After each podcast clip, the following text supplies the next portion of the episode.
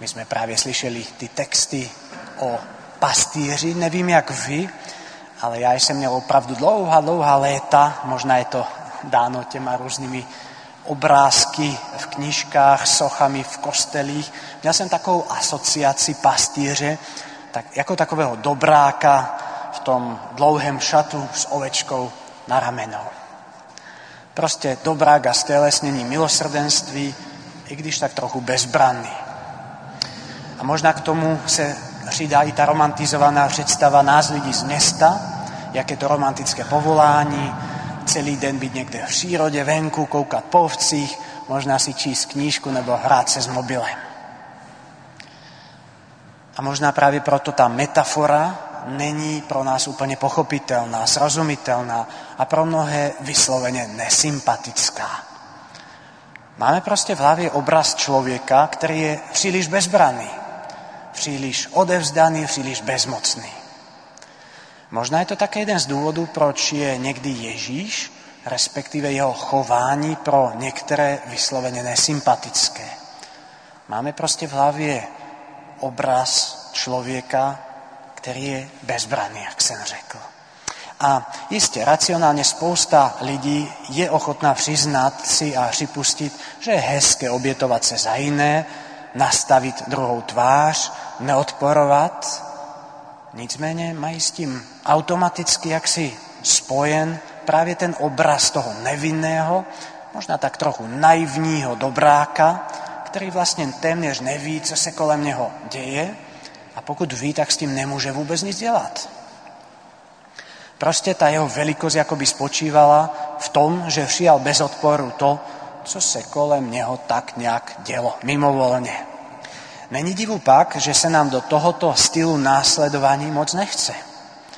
Vždyť máme své ambice, svou hrdost. Někdy jsme silní, máme schopnosti, dokážeme se bránit. Tak proč být, použijeme-li slova ničeho, proč být fandou morálky slabých? Možná znáte Michelangelovu sochu Davida. Ano, toho Davida, který zabil obra Goliáše ještě jako mladý kluk. Davida, který byl pastýřem, který bojoval ze lvy a predátory jako pastýř. Už ta samotná socha Davida, pokud ji znáte, ukazuje hypermaskulinního člověka a rozhodně ne pastýře, jakého minimálně já mám v představách. Pastýř v dobách před Ježíšem i za jeho života byl někdo, kdo byl opravdu drsný chlap, někdo, kdo musel často riskovat život.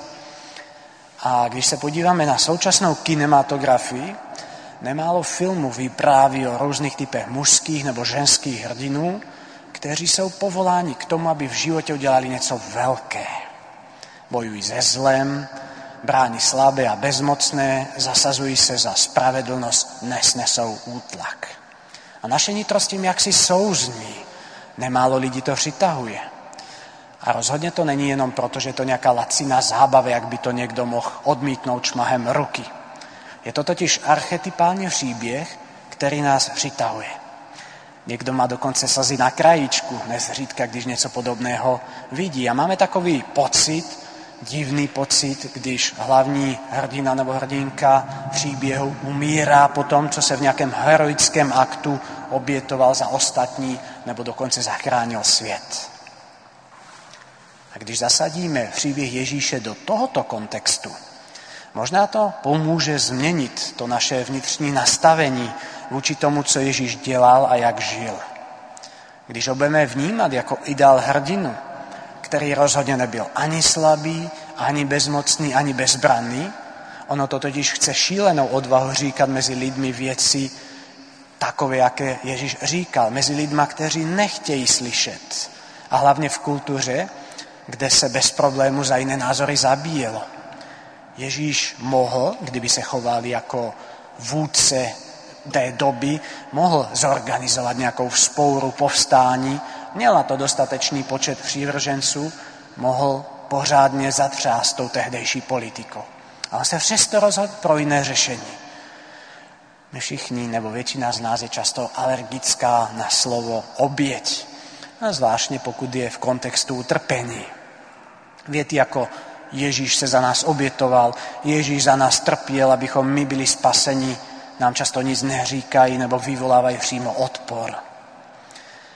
Nebo když je to v kontextu nějakých starozákonních obětí, kde se obětovávají zvířata, tak dokonce nějaký úšklebek, opovržení, co to bylo za primitivy, co si mysleli, že mohou koupit boží přízeň tím, že zabijou nějaké zvíře.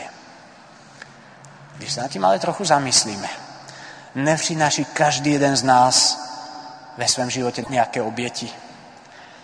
Každý, kdo se rozhodl studovat nějakou školu, například vysokou školu, tak obětuje, vzdá se příležitosti pracovat o pět nebo šest let dříve.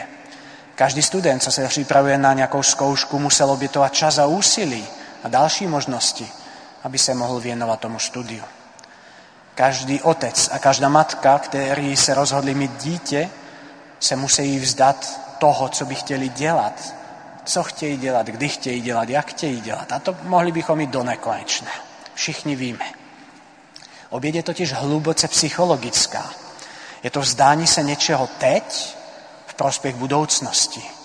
Oběd je v jistém slova smyslu kontrakt nebo smlouva z budoucnosti. Možná je také na místě se ptát, co je největší možná oběť, aby se dosáhlo co největší možné dobro. Možná bychom řekli obětovat svůj život a který otec nebo která matka by v případě nutnosti neobětovali svůj život pro své dítě. Ale je to ta největší oběť. Když se podíváme například na Marii, matku Ježíše, můžeme zkusit se podívat na to, zda neudělala ještě větší oběť. Protože co je největší věcí na světě, nejtěžší věcí na světě pro matku? Já myslím, že vidět utrpení vlastního dítěte. A navíc, když se mu lze vyhnout, když lze říci ne.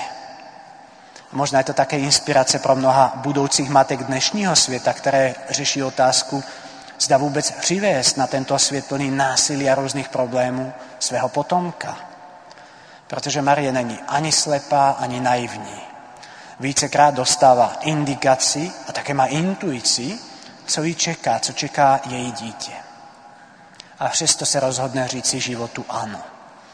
Je to archetyp ženy, která je ochotná přijmout odpovědnost, která řekne ano, přestože ví, co je to život. A že to rozhodně nebude procházka růžovou zahradou. A podobně i Bůh Otec říká své ano osudu svého syna.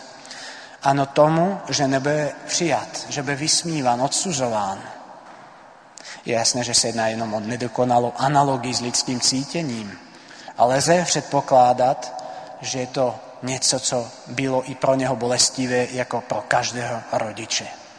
Tedy trojiční Bůh obětuje sebe sama a své dítě, což je pro nás největší myslitelná oběť, ale pro největší možné dobro. No a pro nás, jakožto následovníky Krista, se žádá něco velmi podobného. Obětovat to největší, co máme a co můžeme dát a tím je život v pravdě.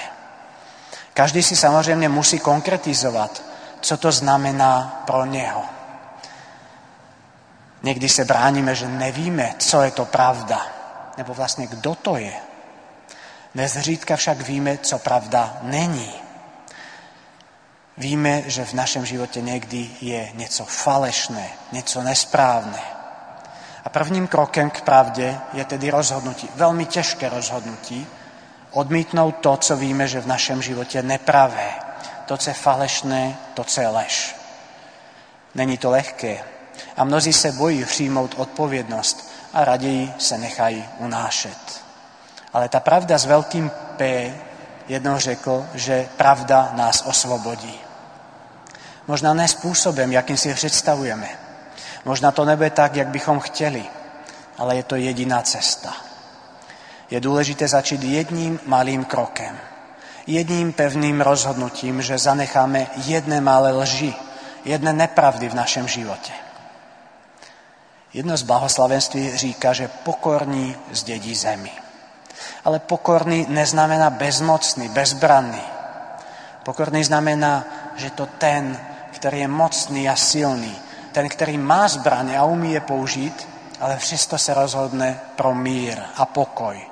Podobne jak tá metafora s pastieřem, co sme dneska nakousli na začátku. V Apokalypse se píše, pokud nejsi ani teplý, ani studený, vyplivnutě z pusy.